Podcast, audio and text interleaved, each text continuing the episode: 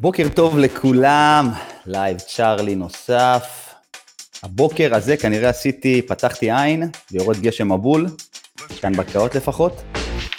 אני מדבר עם מורן והיא אומרת לי שבאזור כפר סבא דווקא יש שמש. אני רוצה להעביר משהו באופן חד משמעי. הלייב הזה פונה לאנשים שכבר פועלים אחרת, או רוצים לפעול אחרת, ומקבלים חתיכת מוטיבציה מהדבר הזה. יותר מזה, אני רוצה שתכינו לא, קודם כל תשתפו, כדי שעוד אוזניים יקבלו את המשמעויות. שתיים, אני מבקש מאוד אבל, שתיקחו דף נייר, תיקחו עט, עיפרון, נוצה, תכתבו מה למדתם, מה אתם לומדים מכל לייב כזה, ומה אתם עומדים לעשות עם כל לייב כזה, כי האנשים שאני מביא פה למסך, הם definitely אנשים שעושים דברים אחרת. כמה אנשים אתם מכירים שרוצים לשנות העולם מהספה בסלון? כמה אנשים כל הזמן רוצים לעשות דברים, יש להם חלומות, הולכים ומפזרים את כל האג'נדה שלהם פה ושם, ובפועל אולי שום דבר לא קורה. לעשות דברים זה דורש אומץ, חד משמעי אני אומר. זה דורש אומץ, זה דורש פחד, זה דורש תעוזה, אבל זה מגדיל אותנו, זה מקרב אותנו למקום הגדול שבתוכנו. אה, אנחנו לא מוותרים, יורד גשם בחוץ, קצת אפור, אבל עשיתי מוב טוב בבוקר, הדלקתי את כל האורות בבית, הרבה חיוך, הרבה שמחה, ונמצאת איתי היום מישהי סופר מיוחדת. מישהי שהחיים דחקו אותה למקומות מסוימים, דחקו אותה לאיזה פינה אפלה, ומשם היא יוצאת ביג טיים, היא יוצאת גדולה, היא יוצאת חכמה, היא יוצאת לוחמת צדק, אוקיי? כמה אנשים אתם מכירים שעושים את החיים שלהם, משפחה, קריירה, ולצד כל זה יוצאים לבקש צדק. נמצאת איתי היום מורן מישל, מכירים אותה אולי מעולם הפודקאסטים, או מעולם של אה, בניית קהילות ברשת. אז אני רוצה להגיד בוקר טוב לגברת מאוד מאוד מיוחדת, שעשתה מקסימום כדי להגיע לפוסט, ללייב הזה הבוקר. אה, אז בוקר טוב. בוקר, אור, שלום. מורן מישל, מה שלומך? מצוין, האמת שאצלי שמש בחוץ. אצלך שמש בחוץ, ולפני שמתחילים, איך פתחת בוקר אגב? ספרי להם גם.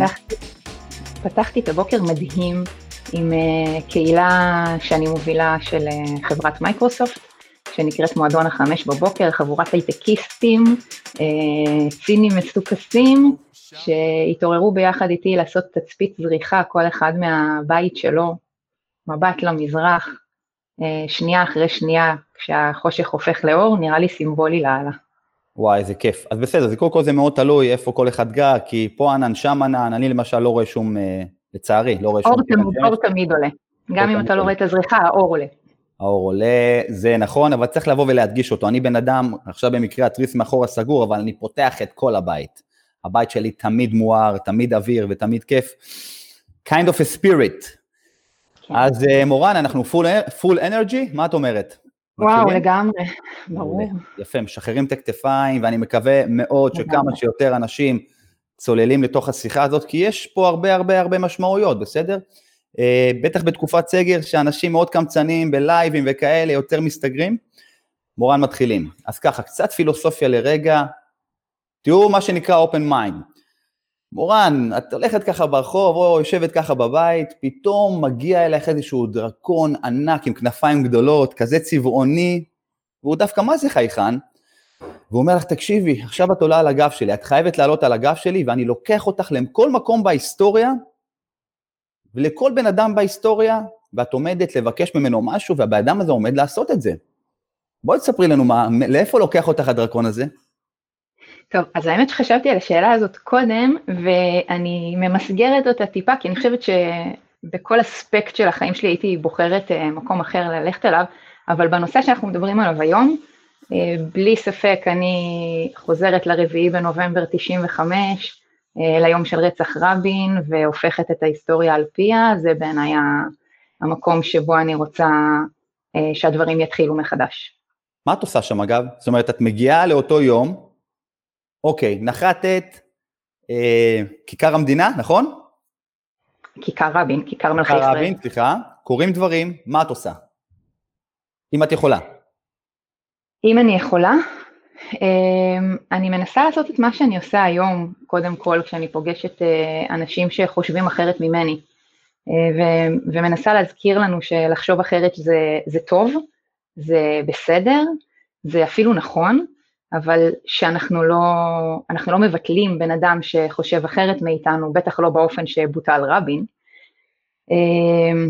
וואי, ואם הייתי יכולה ללחוש על האוזן של, ה, של צוות השב"כ שפספס את הזוועה הזאת אה, תחת אפו, הלוואי שהייתי יכולה להיות הפייה, לא דרקון. את חושבת שהמקום הזה שינה אותך, אגב? הנקודת זמן הזאתי? אגב, שכולם זוכרים אותה, אני זוכר איפה הייתי, אני זוכר מה... מה... אה, זוכר ממש איפה, איפה הייתי באותה נקודת זמן, גם את? אני זוכרת uh, חי וחד, כן.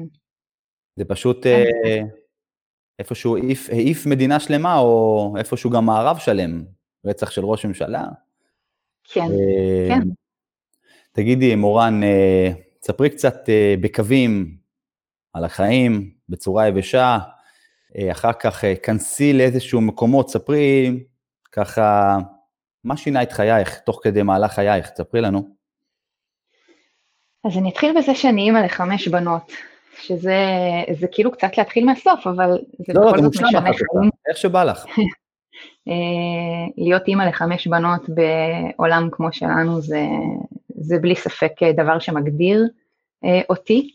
אני חושבת שכל הורה לבנות צריך אה, לקחת לתשומת ליבו את, את המהפכות שקורות uh, סביב הטריטוריה של ביטחון אישי, ביטחון uh, במרחב ו- וכולי, uh, סביב הנושא של שוויון נשי, של הנהגה נשית, ו- והלוואי שכל הורה לבנות היה uh, שופר של התחומים האלה, um, כי אני חושבת שאין דרך אחרת שבנות יגדלו באופן אחר מאיך שאני גדלתי, אלא אם אנחנו נסלול להן את הדרך באופן הזה.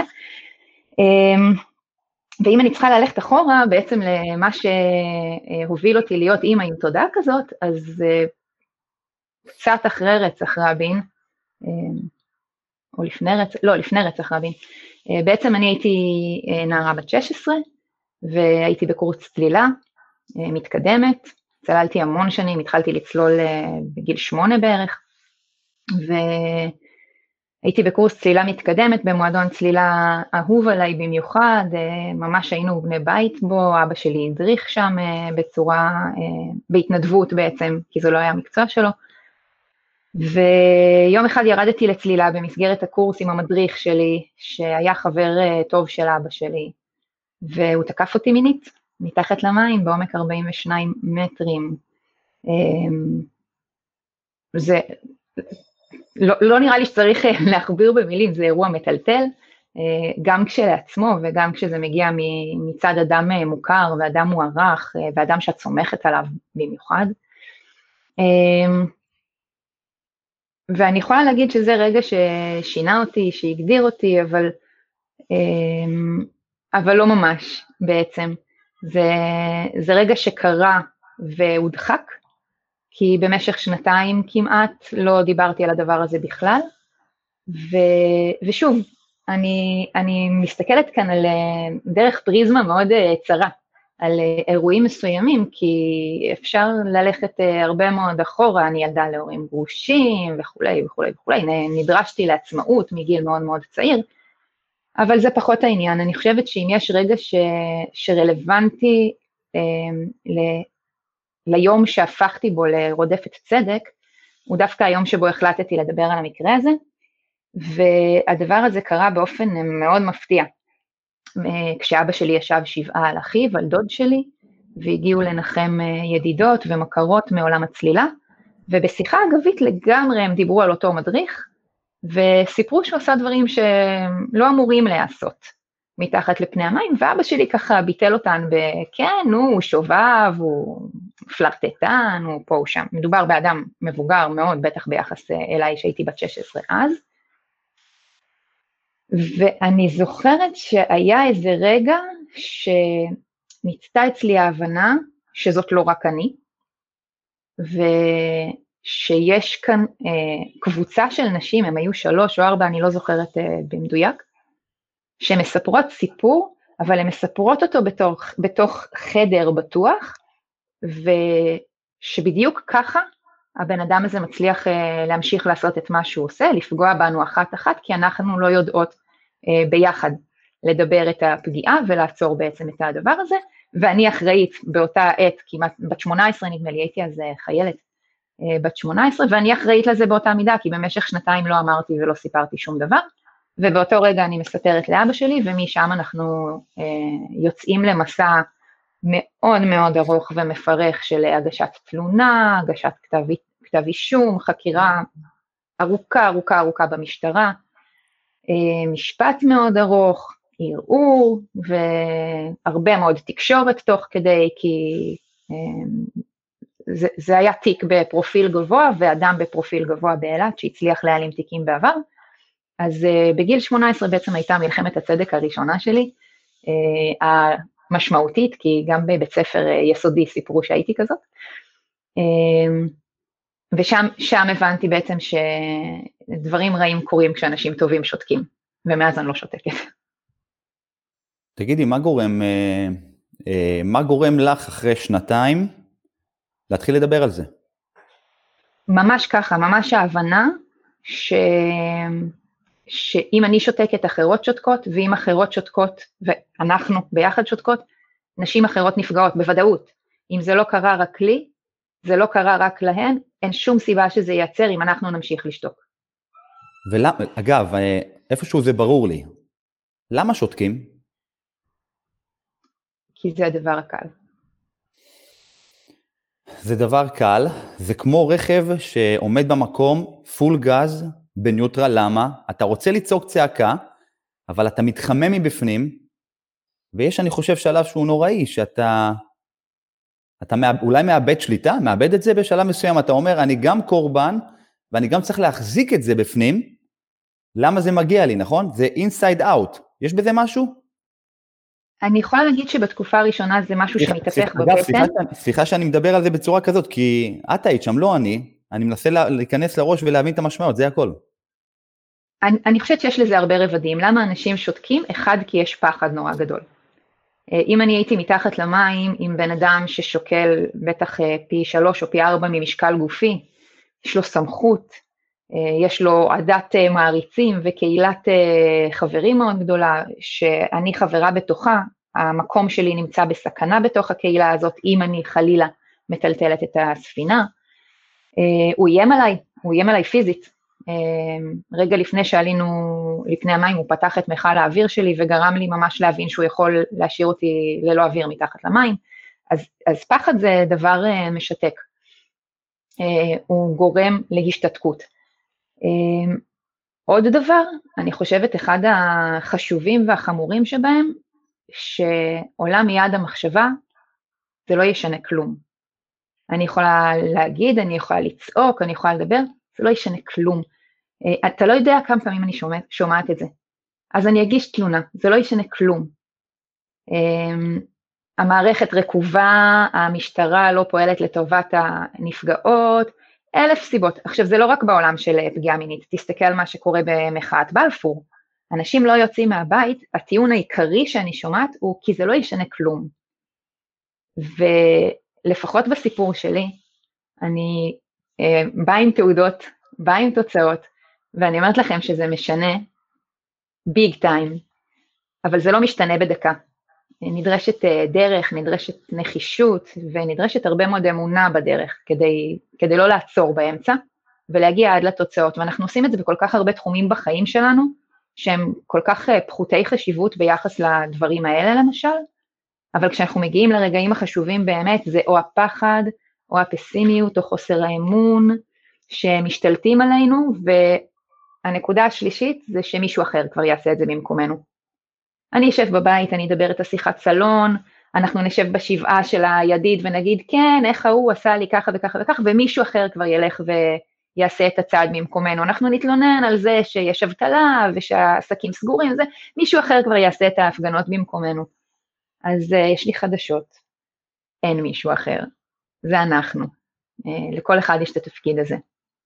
אה, אני אגיד לך מה דעתי, אני חושב ש... ודיברנו על זה, אני ואת בטרום לייב, דיברנו על זה שהרבה אנשים סליחה שאני אומר, מאוד גיבורים מאחורי, מאחורי המחשב, מאחורי המקלדת. מאוד. כולם חכמים, כולם... אני, אגב, אני לא משמיץ, אני באופן אישי אה, בניתי סוג של קריירה בעזרת הרשת החברתית, כי זה אוזניים שהן אוזניים, אה, זה, זה פלטפורמה מצוינת להגיע ולתת ערך, אבל מעבר לזה יש פה סוג של, טוב, אני הבעתי את הדעה שלי כאן, איפשהו זה מרגיש לי טוב. אה, כן. ויכול להיות שאנחנו אנשי מחאה של הרשתות החברתיות, וזה מרגיש שזה בסדר, אבל אני בטוח... אז אני רוצה לחזק את גיבורי המקלדת דווקא. יאללה. כי אפשר גם לא לכתוב כלום ברשת. תמיד אפשר לעשות פחות, כמו שאפשר לעשות יותר. לא לעשות כלום זה הטופ של, אה, של לא לעשות כלום.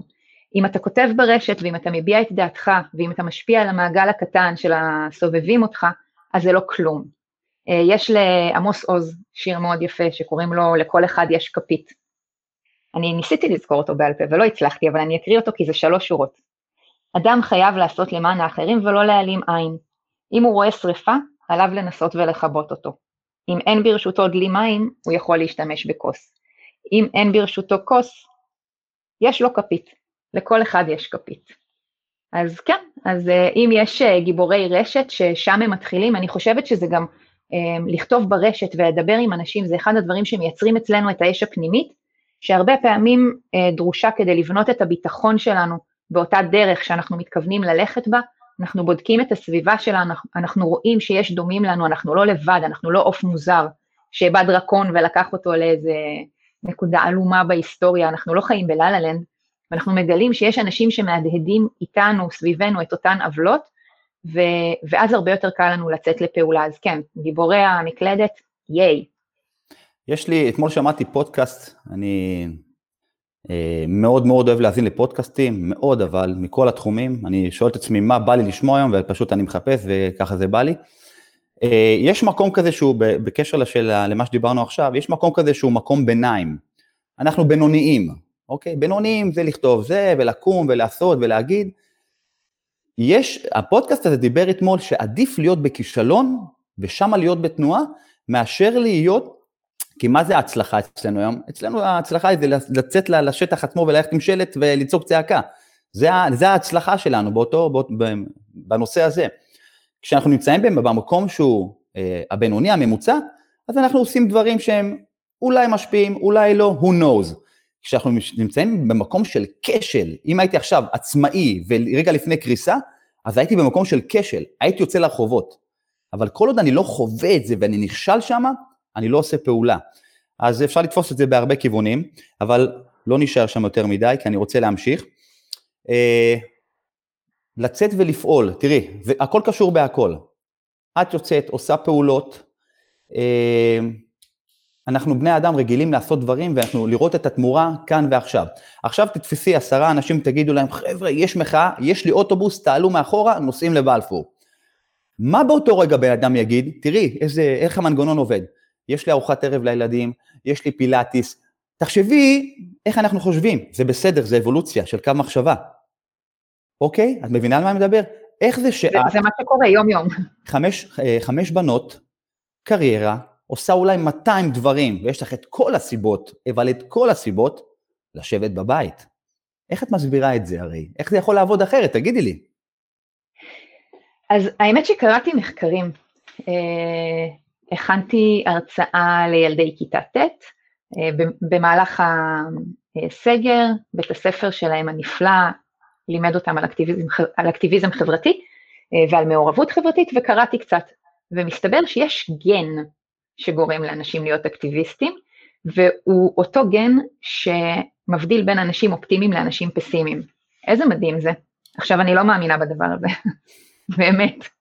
אמ, כי זה נורא קל להגיד, mm, אני לא, אני תמיד רואה שחורות, אני, אני זה, אני זה.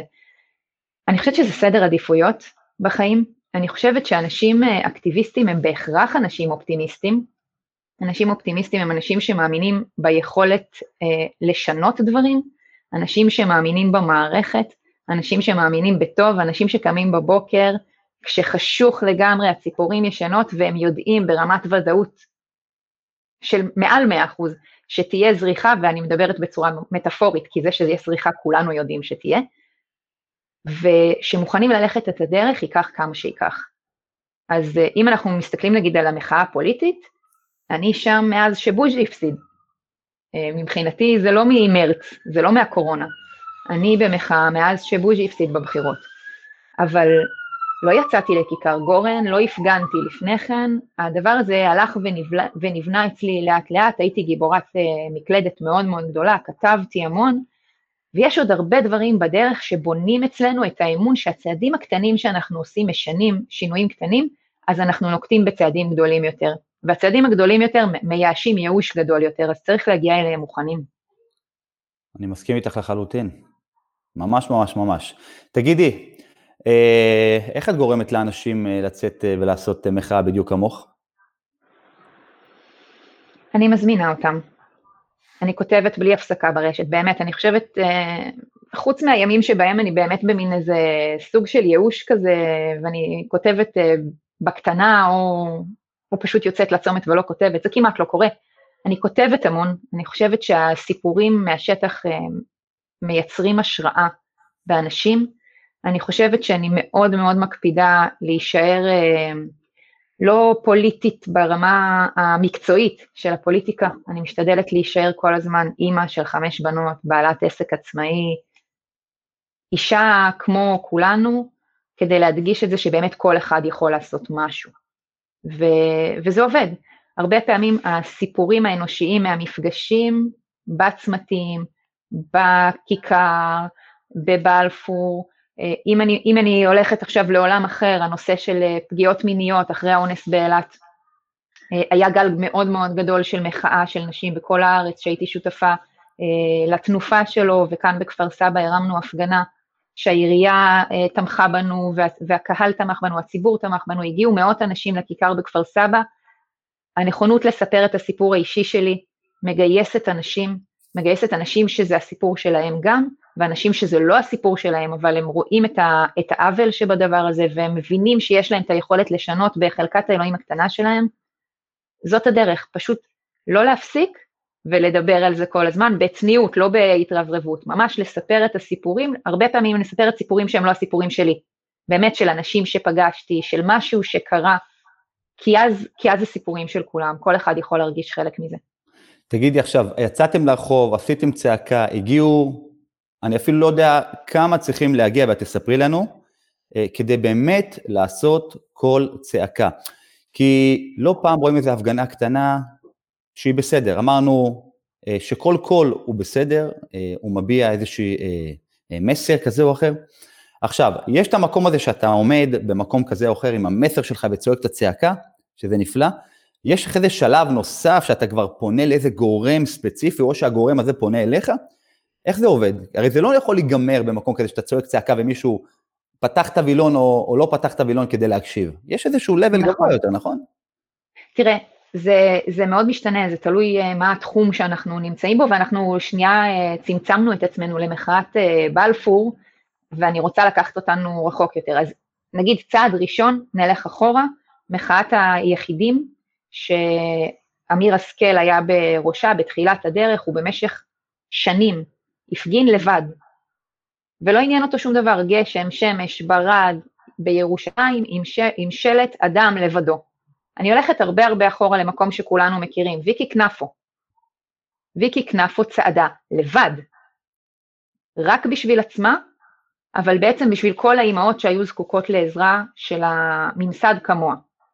אלה דברים שעושים הבדל מאוד מאוד גדול, זה לא משנה, לפעמים יעמדו אני רואה לפעמים הפגנות של מאות אנשים או אלפי אנשים שאין בהן שום כוח, שהן מעוקרות מתוכן, שהן מין איזה פומפוזיות נורא נורא גדולה, גדולה כזאת, הפקה כזאת מאוד uh, מוקפדת, מאוד מקצועית, אבל אין בהן, אין בהן נשמה, אין בהן שום דבר אמיתי, זה לא ילך לשום מקום.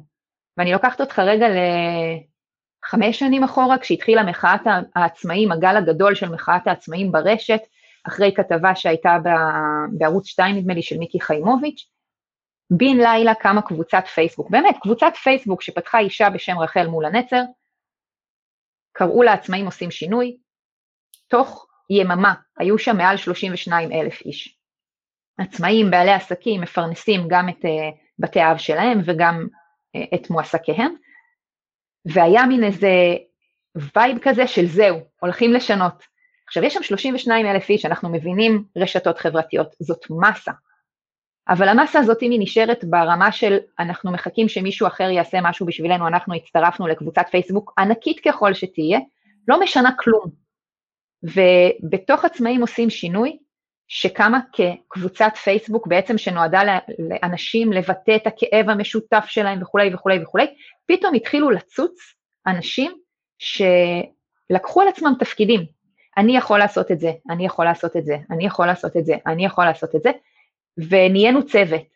והצוות הזה הבין שמלדבר ולצעוק את הכאב, או במקבילה שלו לעמוד ולהחזיק אה, שלטים ברחובות, לא יקרה הרבה.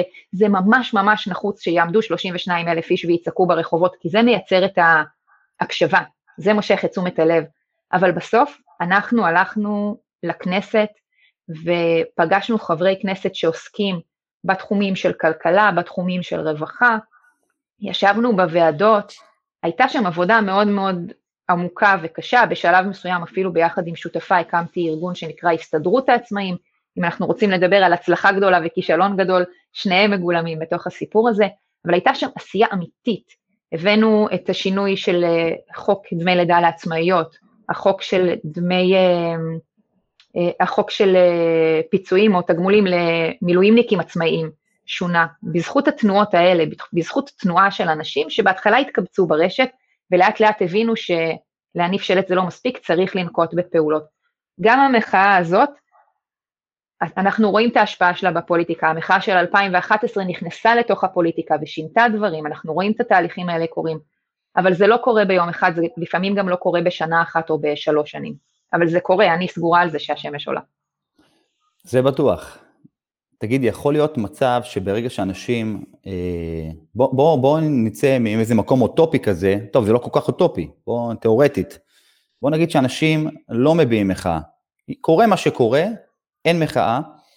אה, יכול להיות שההנהגה, ברגע שלא מקימים קול צעקה, במחאות מרשה לעצמה יותר, אה, אולי בלי שתשים לב, לעשות לנו דברים שהם אולי אה, מותנים כלכלית או משהו כזה, זאת אומרת שיש לנו אנשים שיוצאים להקים קול צעקה, הם כמו חסמים כאלה, שאנחנו יודעים כבר שאם נעשה כאן, זה יקרה כאן, זאת אומרת שאם לא היה קול קורא, היה יותר קל להנהגה הזאת, מה שנקרא, לבוא ולהגיד, שום דבר לא יקרה. בואו בוא נעלה את המע"מ, בואו, בואו, קורים דברים במדינה, יש דברים, יש אה, עבירות, יש פליליות כזו או אחרת. בואו בוא נתעלם, לא צריך לתגבר משטרה, לא, לא. את מסכימה עם זה? שככל חד משמעית. אני חושבת שזה חקוק קודם כל בהיסטוריה הכואבת מאוד שלנו, אה, כך 70 שנה אחורה. אה, עוד לא הייתה מדינת, אה, או, או קצת קודם, לפני שהייתה מדינת ישראל, אנחנו מכירים את זה טוב מכולם, ואני חושבת שזה נכון גם במדינה דמוקרטית נאורה של המאה ה-21, עם שיושב בשקט ונותן למנהיגים שלו לעשות בו כרצונם, הוא עם שיאכל חרא, אני מצטערת על השפה, כן, אבל זה, זה אחד לאחד, אנחנו רואים את זה. עם שאין לו קול, שלא משמיע את קולו, אף אחד לא יספור אותו. זה נורא נורא קל כשיושבים בצמרת, כשיושבים על, על הגה הכוח, אה, לאבד את הכיוון ו, וללכת לכיוונים של שחיתות. כשאתה, כשאתה נמצא בעמדת כוח, התחושה הזאת שאתה יכול הכל, שמותר לך, ש, שאנחנו, שהעם שלח אותך לשם, שאנחנו ביקשנו ממך בכלל לעשות את כל זה, שאתה פועל לטובתנו, היא מאוד מאוד קלה לטעות בה. עם שיושב בשקט הוא עם שלא לא יהיה לו טוב, אין מי שידאג לו. למעשה באופן... חוזר לנקודה שאין מי שידאג לנו, אנחנו, אנחנו כאן בשביל עצמנו. אנחנו למעשה אנשים שקמים ומקימים קול צעקה, זה אנשים שנותנים פידבק, נותנים איזושהי ביקורת בונה להנהגה שלנו, להגיד חבר'ה, תתעוררו, אנחנו לא אוהבים את זה. זה הכל הקורה סך הכל, נכון? וזה נכון לגבי כל אה, ועד שמקים בכל ארגון, שאנחנו יודעים שיש איזה מישהו מנגד, איזה אופוזיציה, אופוזיציה כזאת, שתבוא ותרים דגל, כשאנחנו מתנהגים לא יפה. זה ממש משהו כזה, נכון? כן, חד משמעית, ותחשוב על זה נגיד באנלוגיה, גם הטייס הכי הוטשוט בעולם לא טס בלי להיות בקשר עם uh, מגדל הפיקוח. הוא לא נוחת בלי שהוא מסתכל לאן uh, נושבת הרוח בעזרת הדגל המצחיקול הזה, כן, בשנות האלפיים. אתה בסך הכל צריך להסתכל לאן נושבת הרוח. אנחנו הדגל הזה, אנחנו מגדל הבקרה. נכון, האמת ואם ש... יש שם דממה, נכון, תנחת לחושך. ברגע שמחוקקים חוק, ברגע שמצליחים לייצר איזשהו שינוי, הוא מכאן ועד עולם, זה, זה פשוט פנטסטי, תחשבי איזה כוח עצום זה. וזה פשוט קסום. מכאן ועד עולם זה אופטימי אפילו מדי, כי כן. כל חוק ניתן לחוקק מחדש, ניתן לבטל חוקים, זה כוחה של הכנסת, זה כוחו של הפרלמנט, אבל בלי ספק, כל חוק שאנחנו מצליחים להעביר, הוא חוק שמגיע מתוך הציבור, מתוך האזרחים, מתוך הצרכים האמיתיים של, של האנשים שחיים כאן, שאותם בעצם המדינה אמורה לשרת, ו, ואחרת אין מי, ש, אין מי שדואג לזה עבורנו. אתה יודע, אומרים, אה, אומרים אצלנו, כתב נדמה לי ינקלה רוטבליט בחצר האחורית, אם לא תקום להיות אזרח, הם יעשו אותך נתין. ממש. זה, זה התהליך. ממש, ממש, ממש ככה. אם לא נתחזק, אנחנו נהיה חלשים יותר, אה, אה, וכך זה ייראה גם מבחינת איך שהאיכות חיים שלנו פה במדינה. אני עובר, אני עובר לאיזשהו מקום קצת אחר. Yeah. מח, מחאה ארוכה, אה, ריצה ארוכה, אה, אחד ליד השני, זה יש לו הד צעקני, אה, אגרסיבי, זה יש לו את ה... מנגד, זה יש לו את, ה, את הנשימה העמוקה, את הראש שמתנקה, זה מקום שמעמיס, זה מקום שמנקה. אני יודע למה, כי אני חי את זה ונושם את זה. במיוחד שמדובר בריצה, הגלים האלה, הסינוסים, ups and down עם הראש, עם חברים או לבד, והנה, איך התרווחת פתאום, ראית? זה ממש ככה, כשמדברים על משהו שאתה אוהב, פתאום הכל נפתח. באמת, כשאתה מדבר על מלחמה, אתה, יאללה, מי רוצה מכות? מכירה את זה? בוא נצא למלחמה. כן. כשמדברים על משהו שאתה אוהב, ארוחה טובה, נרות, ריצה, פתאום זה נשמע רגוע, אבל כן, כי אמרנו, אנחנו לא אנשים בינוניים, מי שנשאר באמצע הוא לא, לא יוצא למלחמות, הוא גם לא מנקה את עצמו, הוא לא הולך לשום מקום. אני מכיר אנשים שהם מאוד אגרסיביים בדרך שלהם כדי לתת ערך, מצד שני תמיד עושים יוגה, פילאטיס, כי הם צריכים, הם חייבים את השקט. מהי ריצה עבורך, מורן? בדיוק מה שאמרת. ריצה היא היכולת למלא את הריאות עד הסוף ועוד קצת.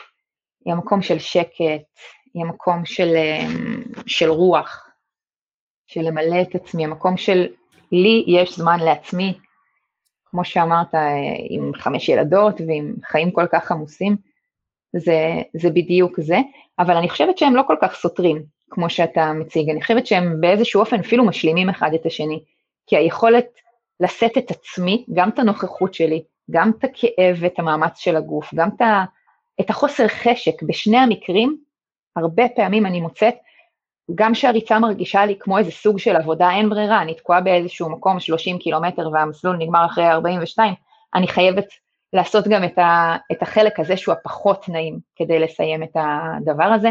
אותו דבר במחאה, סיפרתי לך גם שהרבה פעמים זה מרגיש כמו ללבוש מדים, לצאת למשמרת.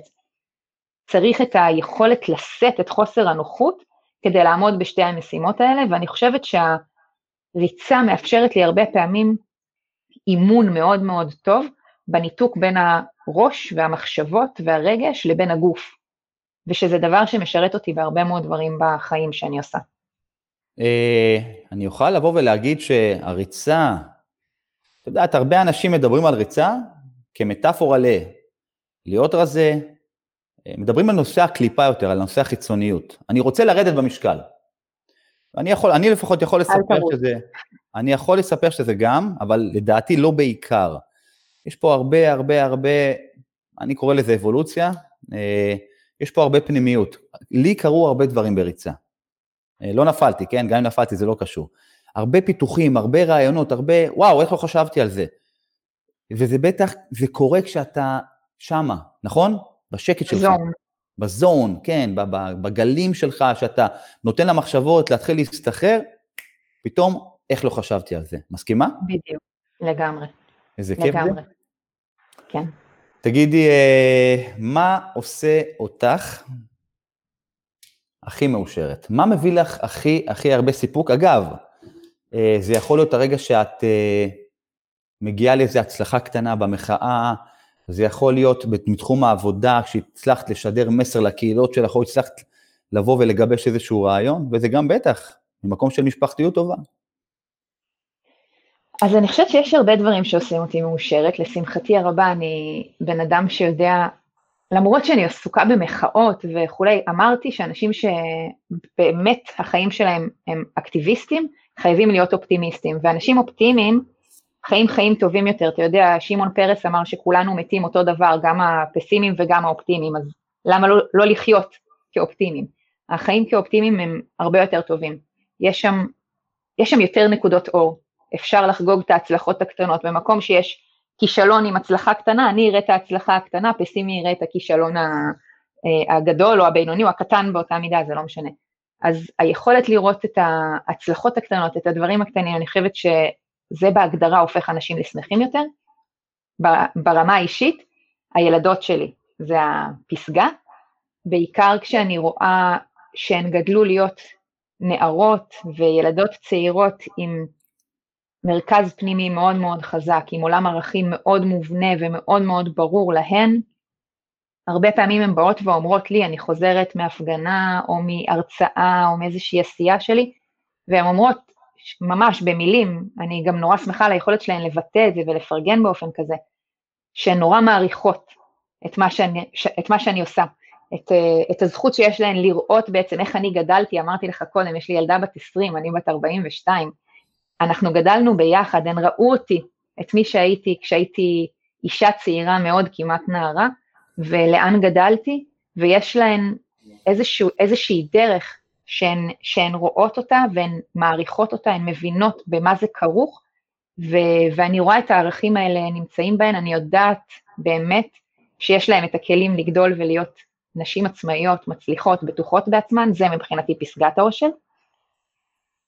ברמה המקצועית, היכולת שלי להשפיע על אנשים, על החיים של אנשים, אפילו בדברים הכי קטנים, אם זה בקהילות שאני מנהלת, שאני באמת מקבלת מאנשים פידבקים של, זה, זה יכול להיות קהילה שמתעסקת, לא יודעת מה, בפיננסים, אבל ברגע שאני שם עם העולם הפנימי שלי, עם, ה, עם החיים האישיים שלי, ואני בן אדם מאוד חשוף, אני משתפת תמיד בהכל, והם, והם רואים שאפשר גם וגם, אפשר גם חיי קריירה וגם להיות מאוד uh, בהייטק נגיד וכולי, וגם להיות בן אדם מאוד אכפתי ומאוד מעורב חברתית, וגם לנהל בית ולהיות אימא, ואפשר גם להיות אימא מאוד מאוד מוצלחת ולא לקפל כביסה כל יום. זאת אומרת, זה, זה נכון לכל הכיוונים, ברגע שאני מקבלת מאנשים פידבק שהחיים שלהם מאוזנים יותר, בזכות הקשר שלהם איתי, שהם מוצאים נקודות אור קטנות, זה מבחינתי אני, אני טופחת לעצמי על השכם ביג טיים,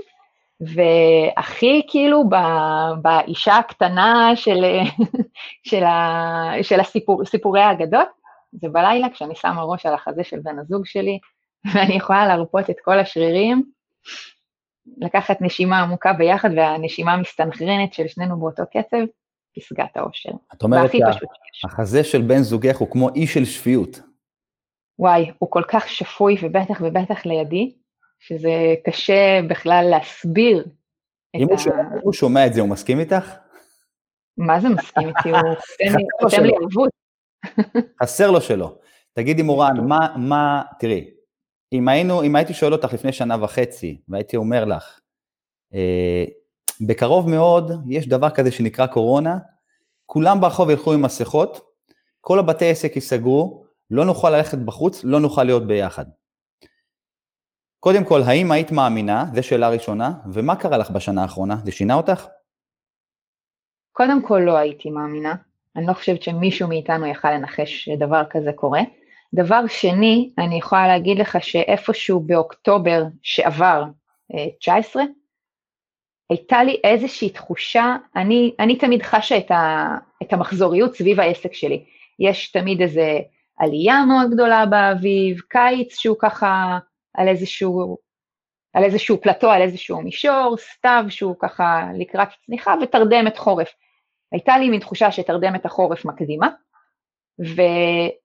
ושמשהו לא, לא מתעורר, לא מגיע, לא מגיע הצמיחה, ואז הגיעה הקורונה. והחורף ככה התארך מאוד, ואז הגיעה הקורונה, ופתאום נהיה נורא ברור לכולנו. אז אני חושבת שגם אם לא ידענו ולא יכולנו לנחש, הייתה תחושה כבר ב-2019 שהעולם לא כמו שהיינו רגילים אליו. אז לגבי האם החיים שלי השתנו, אני חושבת שהחיים של כולנו השתנו.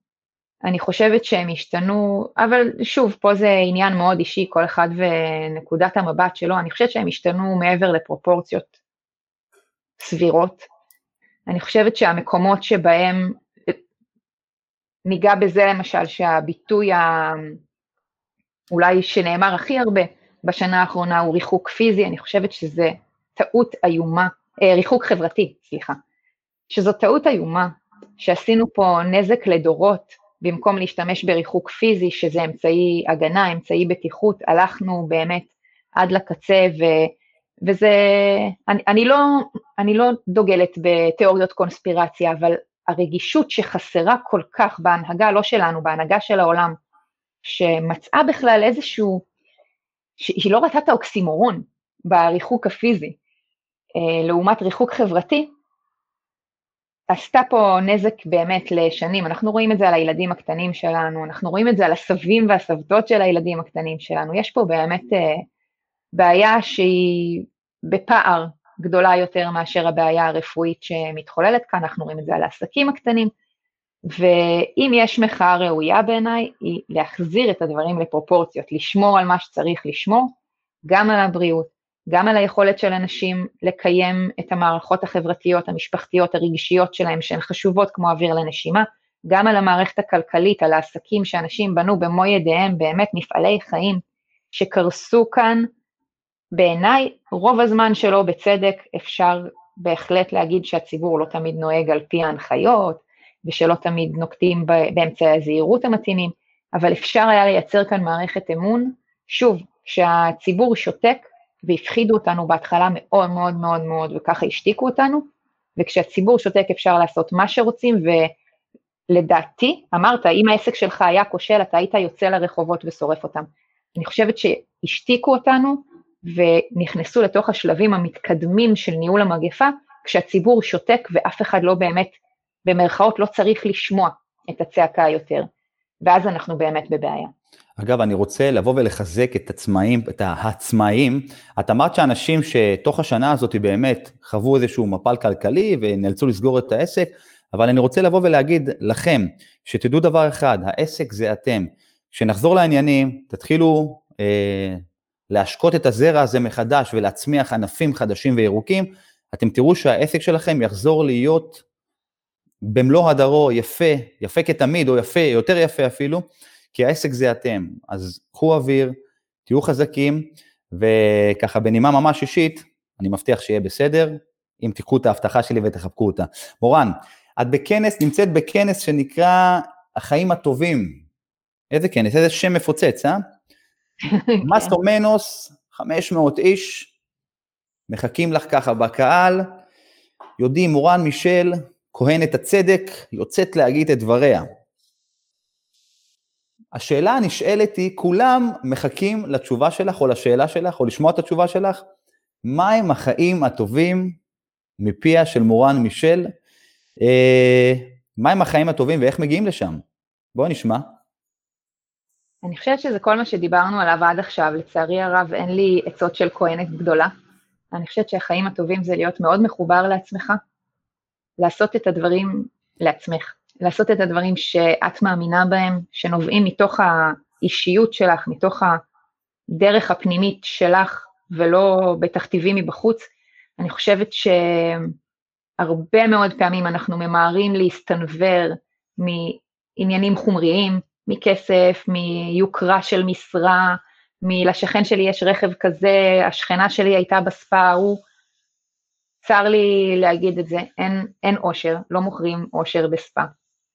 אה, גם אם זה נראה שאנשים אה, מהסוג הזה, שזה מה שמעניין אותם ושהם אלה חייהם מאושרים, זה עניין שלכם לקנות את זה או לא לקנות את זה, אני לא קונה את זה, שם לא נמצא האושר, האושר נמצא ביכולת לממש את עצמך, ביכולת להגשים את, ה... את מי שאתה, אף אחד אחר לא יעשה את זה במקומך, אתה לא יכול להיות מישהו אחר, מישהו אחר לא יהיה אתה, אם אנחנו לא נמלא את התפקיד שלנו בלהיות אנחנו הטובים ביותר שאנחנו יכולים להיות, עושר לא יהיה חלק מהמשוואה, זה בוודאות, אנחנו תמיד נהיה עסוקים בלעבוד נורא נורא קשה כדי להיות מישהו אחר, זה הרבה יותר קשה להיות מישהו אחר מאשר להיות עצמנו, גם כשלהיות עצמנו זה נורא קשה. אז uh, חיבור פנימי והקשבה, ולהרשות לעצמנו מדי פעם להוריד את הרגל מהגז, לעבור להילוך סרק, לבדוק שאנחנו עדיין על הדרך שאנחנו רוצים להיות בה, לבדוק אם לא סטינו מה, מהשביל המרכזי, ואם כן, לתקן, מותר לנו לתקן, החיים מספיק ארוכים בשביל לתקן בדרך, מותר לנו לבחור דרך חדשה. וכל עוד שאנחנו בקשב עם המערכת ה-GPS שלנו, הפנימית, אני, אני חושבת שהדרך לאושר היא בטוחה, כי זאת דרך, אושר זה לא, לא יעד, זאת לא נקודה.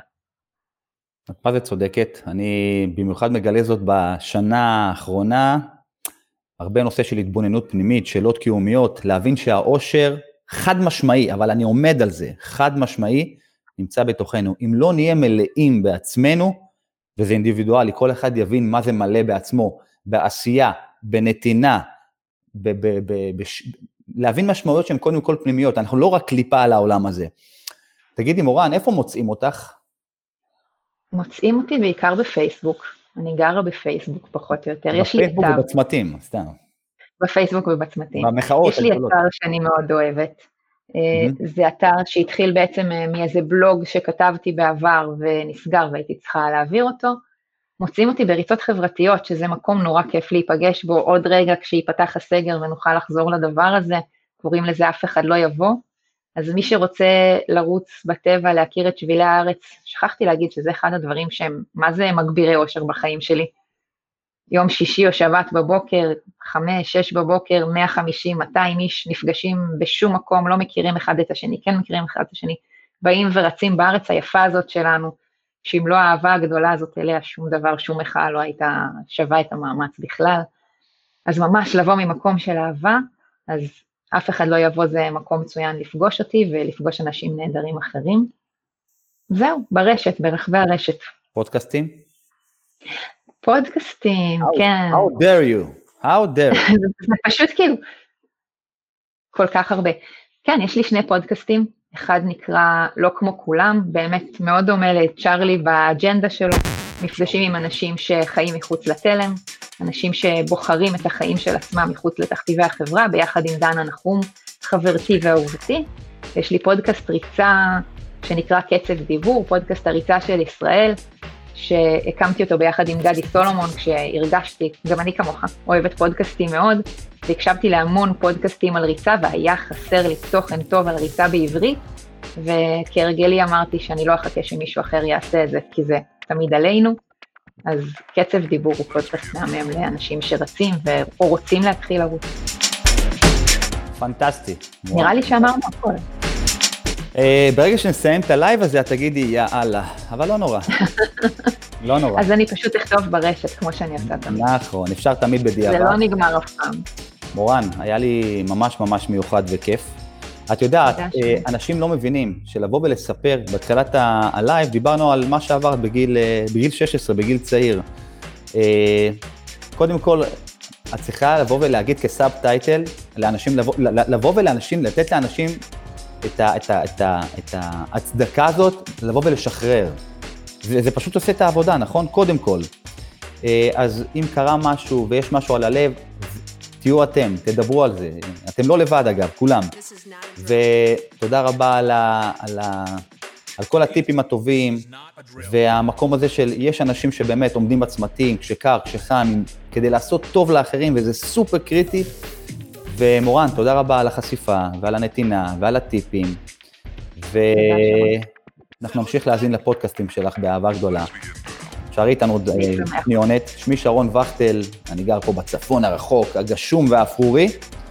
אה, יש לי מועדון ריצה, אבל לא רק, אני מוביל אנשים מנקודה A לנקודה B בעולמות של תזונה, תנועה ותודעה. אני חושב שהתודעה צריך להיות ראשון, כי בן אדם שהוא לא מסודר במחשבות שלו, שום דבר לא פועל נכון. מוזמנים ליצור איתי קשר בכל עסק, בכל דרך, תרשמו שרון וכטל בגוגל, הופ, משהו יקפוץ זה בטוח. יש לנו בשבועות הקרובים סופר אנשים ברמה עולמית, שייתנו לכם ערך מטורף. אז זהו, לייב צ'ארלי, מי שלא הספיק לראות פה בלייב, מוזמן לראות את זה על ה wall שלי ושל אה, מורן. וכמובן בפודקאסט עצמו, פודקאסט צ'ארלי, פרק אני חושב כבר 24-5, לא סופרים, כי מסתכלים קדימה. זהו חברים, אורחים נחמדים, מורן, תודה רבה לך. תודה. יאללה, להתראות, לייב צ'ארלי. For sure.